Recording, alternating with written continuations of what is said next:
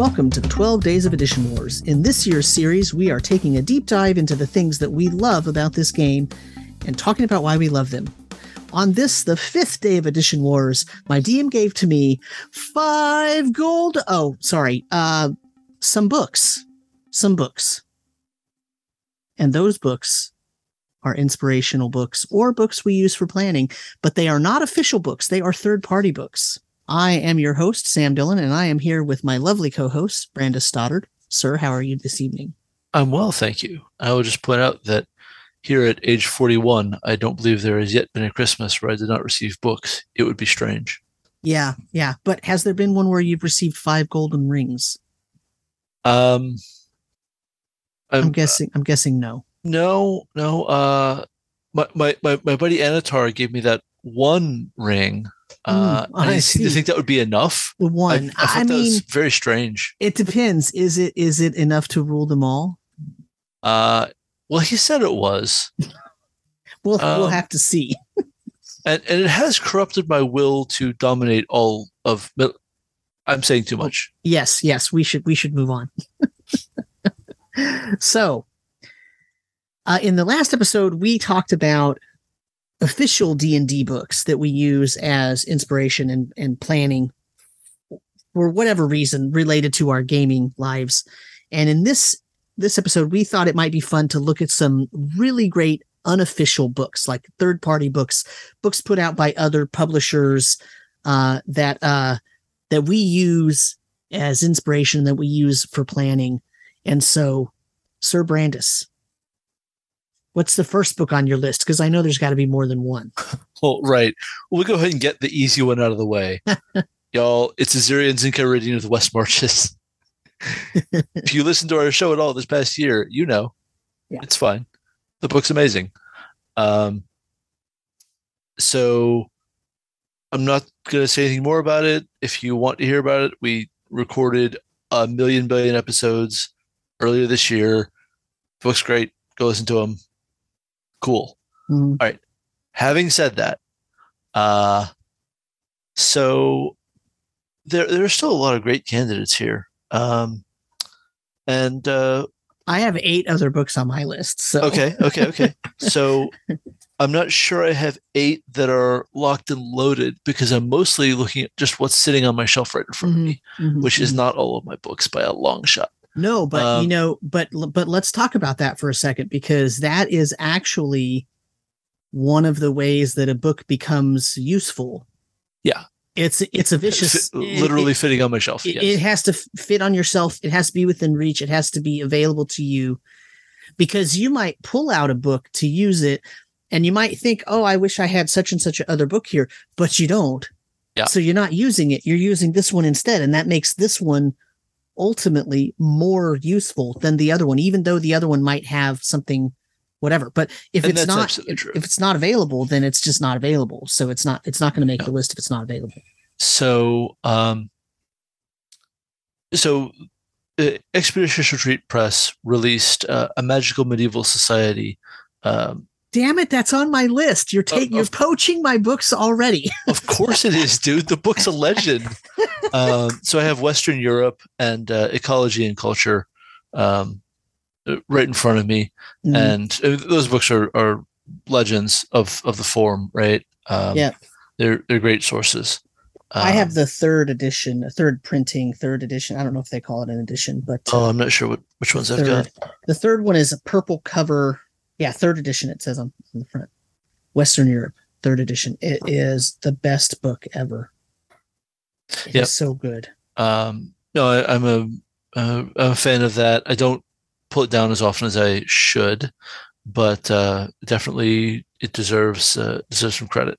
It's great um, for the planning stages of if you're setting up towns and and uh, and specific trade routes and goods and stuff like that. It's really great reference.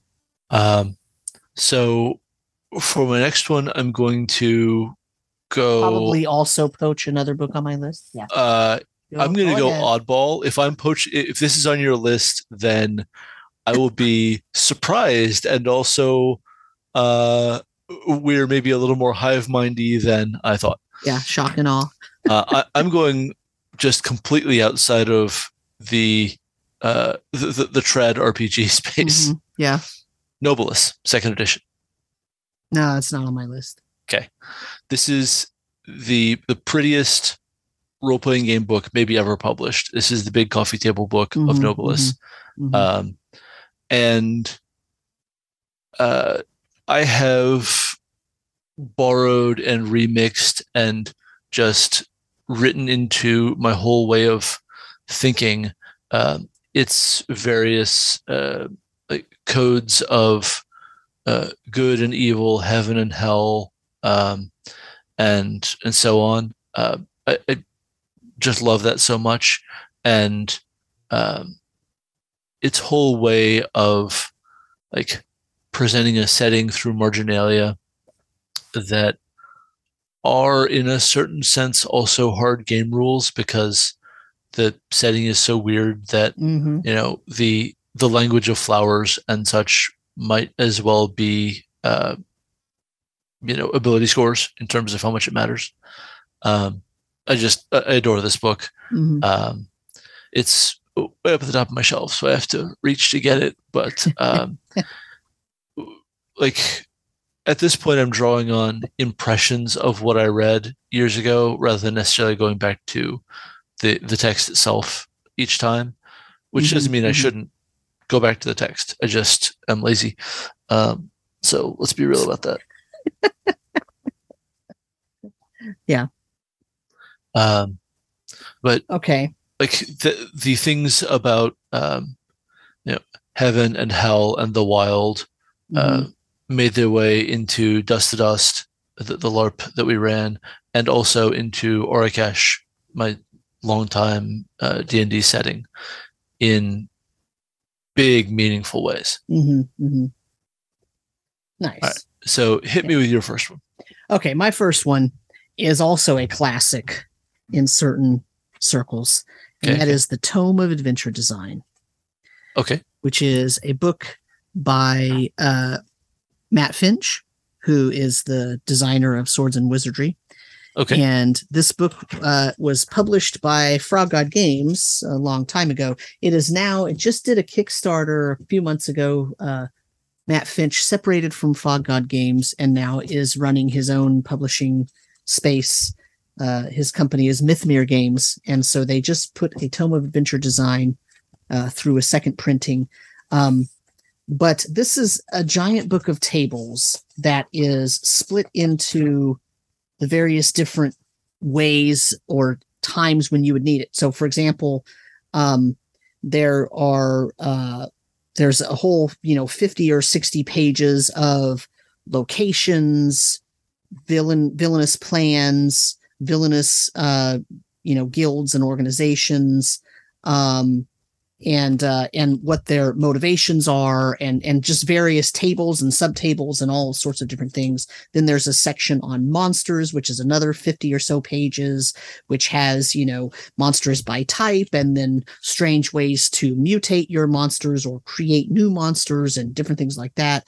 And then there's a section on dungeon design. So it, you know, has a little primer on, you know, the creative process and what you want out of a dungeon. And then it has like tables, pages and pages of tables with mysteries and clues and different map suggestions and tricks and traps and miscellaneous useful tables and just all sorts of you know another you know 100 pages almost of dungeon stuff. And then there's non-dungeon adventure design. So there's you know tables for castles and ruins and cities and settlements and planar and alternate world type adventures. And and just it, it's just you know it's one of those books where there is a method to it. So if you wanted to start at page one, you could actually go through and use the first 20 pages to set up the main thrust of what the campaign is, who's the villain and what's their motivation and why are they doing all these things and what are the different events that occur during the course of the, you know, ma- major, you know, plots and all that sort of stuff. Or you can just flop this thing open at any given page and roll some dice you know, and come up with uh here's here's I just flipped it open to the capsule backstory page. And if I roll some dice by let's just take a 55 as my answer. I find out that this uh, there is a mysterious sealed container uh, that was uh, brought here against orders or against tradition or against laws. That's two different columns of a table.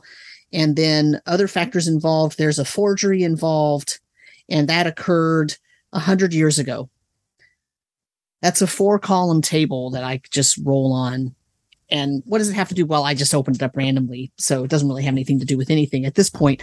But there's a backstory seed that you've got, right? You now have a backstory just from flipping open one page. And this book is so useful like that, that it is absolutely amazing. I use it all the time. It has many different variations on its use. You can, you can do, go through this as I said, page by page. You could just say, Oh, I need a villain. I just want to deal with a villain. So you just go to the right pages and you roll on two or three tables. You suddenly have a villain. Or, Oh, I just need a new creature of some sort. And I need it to be, you know, a planar creature. And you can go and create a whole new thing in like two seconds. It's just, it's, it's flipping amazing. And even if you don't really need something, you can just open it up and get some really good ideas and and it's useful. It's just imminently, imminently useful. Nice. I am I'm not personally familiar with that one. Well, it it's is the nature of almost my, that it's almost my favorite RPG book ever. wow. Yeah. Uh, it's just the nature of sort of uh, third party content that Mhm. actually tracking all of it is beyond all of us. Oh, sure. Yeah, yeah, yeah. Yep. Yeah. But I still have like seven other books on my list. So. Oh, for sure. Yeah, yeah. I, I mean, I have more books on my list. yeah, yeah. Um, What's your next one? so um, I'm going to go with uh, uh, Legendary Dragons by Jetpack Seven. Nice. I- including uh, some dragons by uh, uh, some some of my good friends, uh, Dan Dillon and uh, James Haeck. Um, great work from them.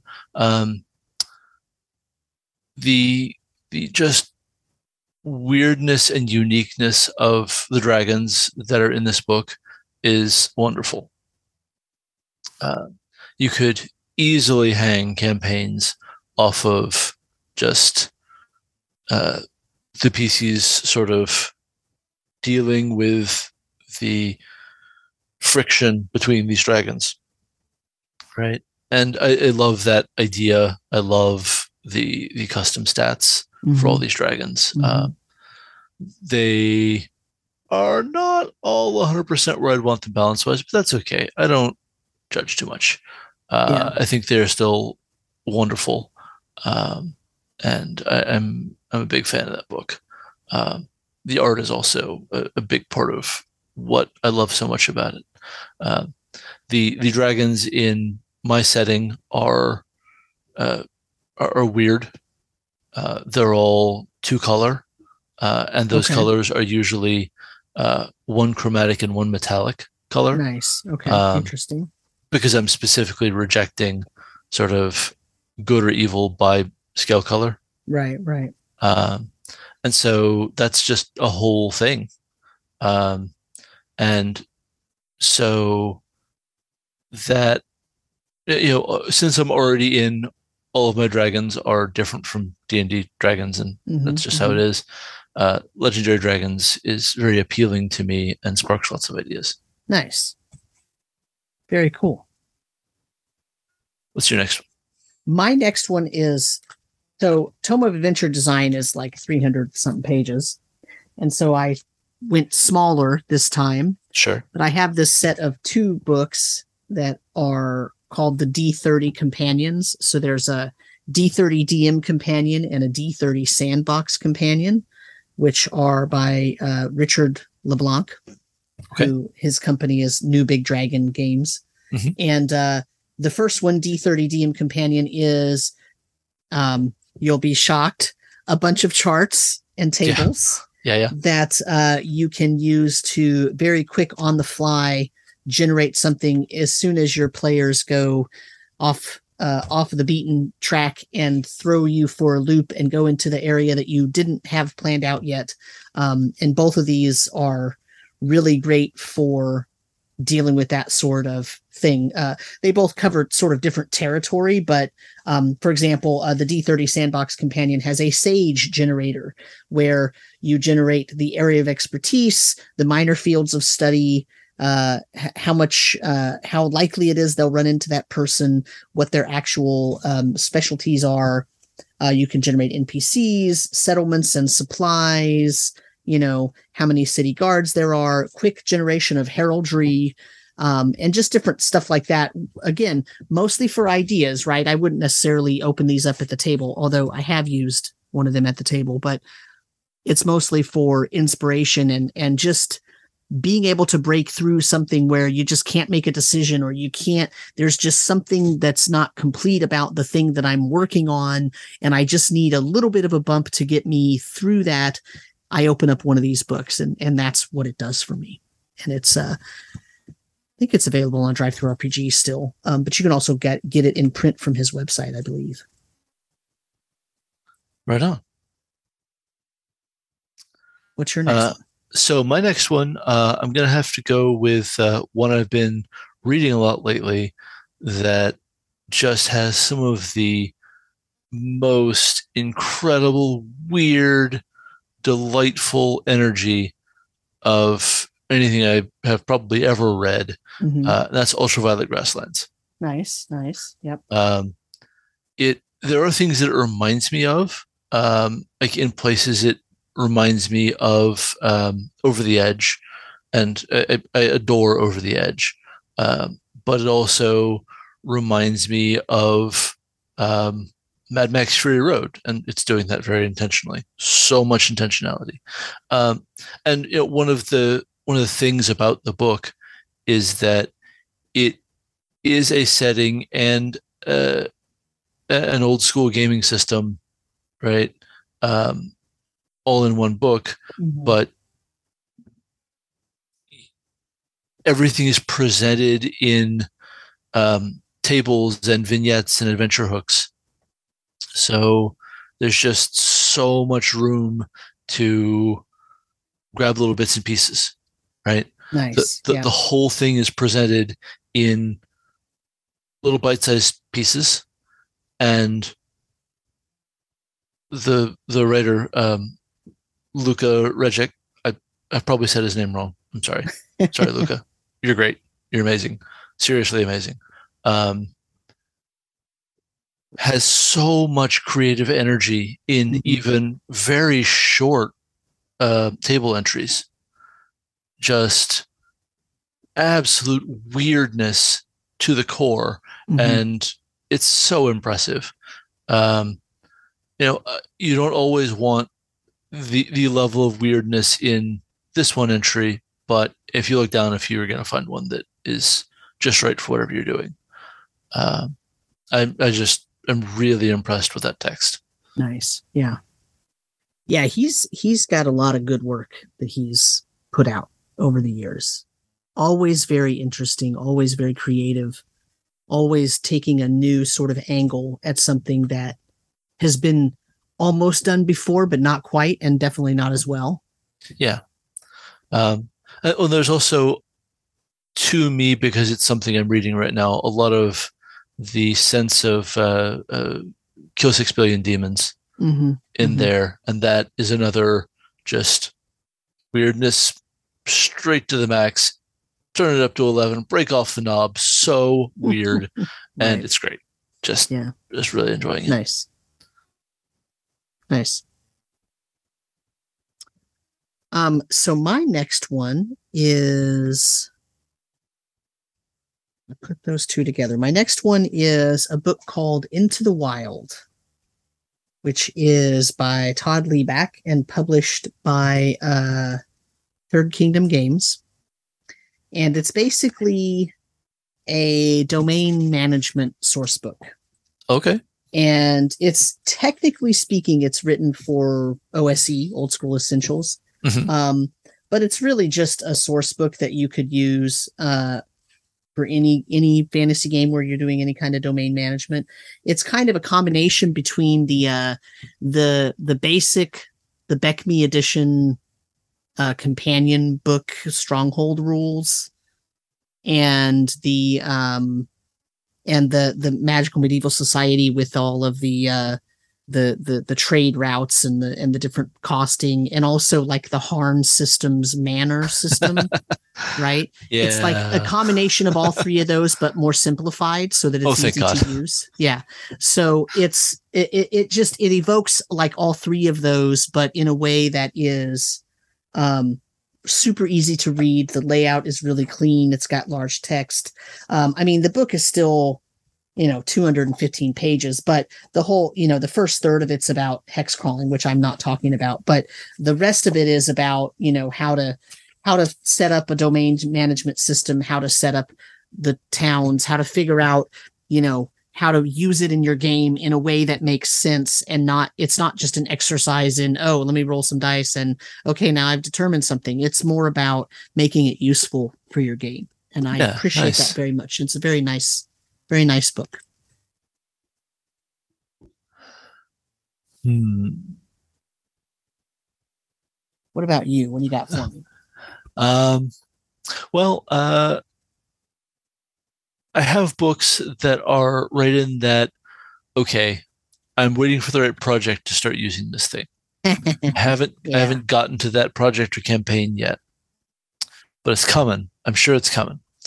um, and so uh, the the fifth edition Book of Fiends Mm, um, is is in that space for me. mhm. Um, you know, I, I, I like interesting new demons. Um, I accept that some of these will maybe not pass, uh, let's say, user safety with some of my players. That's okay because there's a lot more in here to draw from. I, I, I can discard dozens and still have dozens more. Mhm. Um, so uh, uh, Robert J. Schwalb's uh, Book of Fiends from Green Ronin is the text on my shelf, um, a- and, certainly I have gotten so much use, so much use out of um, the uh, the Tome of Beasts, uh, Tome of Beasts Mhm. two, and the Right. uh, the Creature Codex. yeah yeah Um, it would just be churlish of me not to mention them at this point. If Mhm. uh, just been okay. That's a weird monster. That's cool. I need some stats. Cool. Let's go.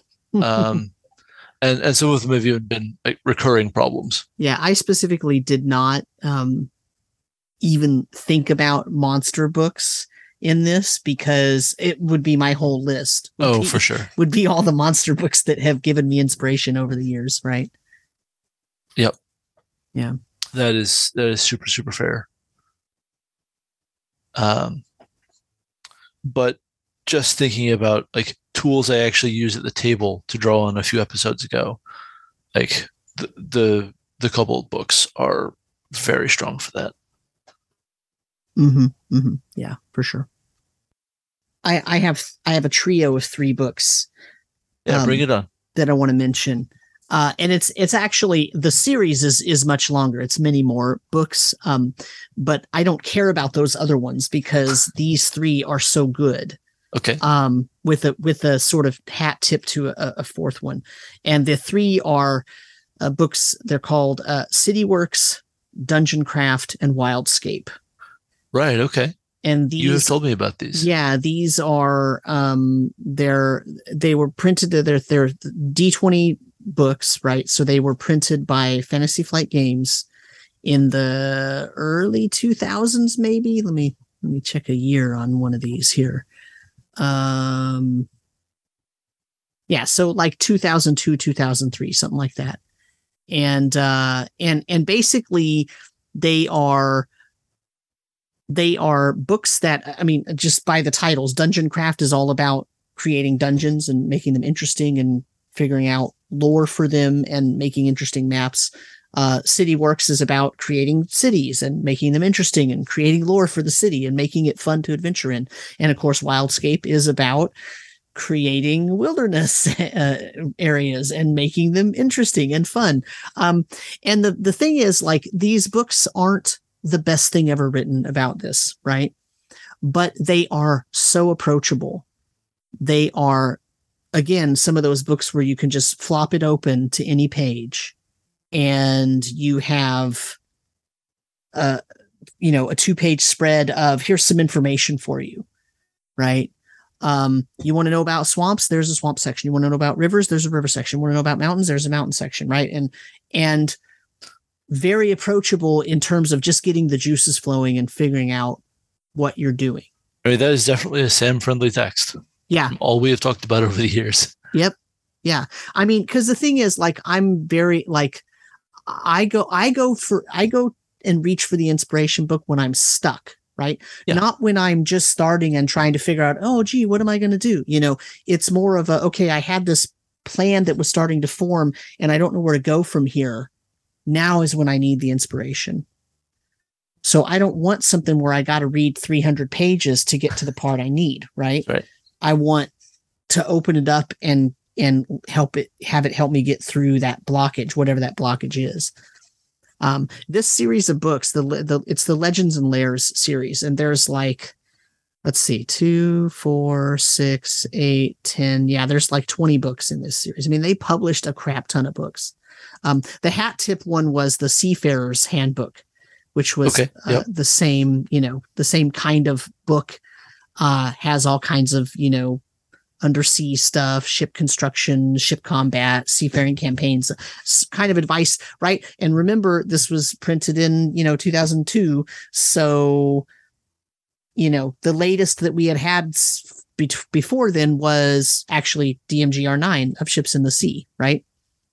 And so, you know, these books, these books were pretty timely for me just in terms of what I was doing in gaming at that time. So, like, it, Sure. like I, that's kind of why I mentioned because I'm not. um The thing is, if you would, if you ask me these three books, if they are like the best resource for this particular topic ever, I'd probably say no. If you give me some time, I can find you the best resource, right? But they're on my shelf and they're within easy reach, and I know they're highly approachable. So automatically they fit the bill for me, right? Yeah, that's uh, So- certainly the necessary. Mm-hmm. Right. Exactly. So. So what do you got? You got you have any more? I know you're you're at a limited shelf right now. Yeah, yeah. I'm thinking about what's at my other my other shelf. um, like again, sort of leaving the D and D specific space. Mm-hmm. uh, I can imagine uh, like eh, being in a setting building situation where there's absolutely nothing better I can do for myself than to crack open uh, Forbidden Lands. Mm-hmm. Mm-hmm. Right. Uh, I'm very impressed with Forbidden Lands and what it does in being a purpose-built West Marches game. Right. Uh, and there's a lot to be said for being purpose built from day one to do this thing rather than Mm-hmm. rules tweaks. Right. I'm a fan of rules tweaks, but you know, it does take all kinds. Right, right, right. Yep. Yep. Yeah, I mean, I I there is something to be said for purpose-built stuff, for sure. Um the problem with it being purpose-built is often it gets excluded from the mind of people who are who are not playing that game. Yep. Right. Um so you don't get you, you don't end up with oh here this is a great uh this is a great inspirational book because people think you want them to play this other game right Yeah. or yeah, they yeah. people don't know how to split it into okay that's game stuff purpose built here's the inspirational part right well, because right. they don't have any experience with the text so and, and that's kind of what I hope to get to conversationally Mhm, by mentioning Nobilis and Forbidden Lands. mhm, mhm. Like, I know that there are going to be some listeners who hear that and say, "Well, just go play Nobilis." right I have played Nobilis. It's really hard to play Nobilis. hmm Um, getting a group for that is really hard. It is a different kind of commitment, and that mostly isn't supportable. Mhm. Um, and you know, Forbidden Lands, a game where you intentionally alter the map, like so you can't easily start over. right, right. Uh, you know, that's kind of good and kind of bad. Like being in continuity with the previous campaign has a lot going for it. Uh, but like, Right. Well, and even if something isn't far away, like right, like I get lots of inspiration from Warhammer, right? sure, Not not the minis game, but the actual RPG, because of. But I, I don't play that game and I don't play in that setting. But there's Yeah. a lot of really cool ideas in there, right? A lot of re- weird, evocative, chaos based stuff. Yeah. I also get a lot of uh, inspiration from things like um, Hyperborea, right? Like the Astonishing Swordsmen and Sorcerers of Hyperborea. Uh-huh. It's a fantastic game.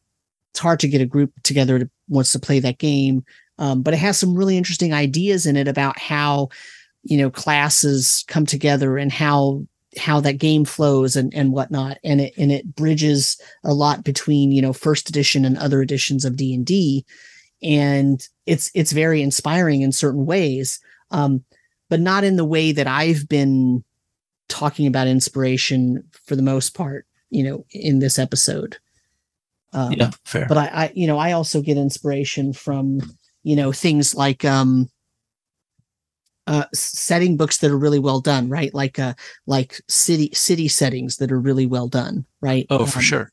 i get inspiration from numenera um not uh-huh. necessarily the mechanics or even the setting but just the way that especially the early books when they would set up what they were trying to portray was a very sort of inspirational way to approach the issues that were happening right to, to try to to try to create that that particular adventure or whatever right i'm I, I feel like I suddenly lost my ability to be eloquent, and I'm, I'm not really I'm, I'm not saying the thing I the way I want to say it.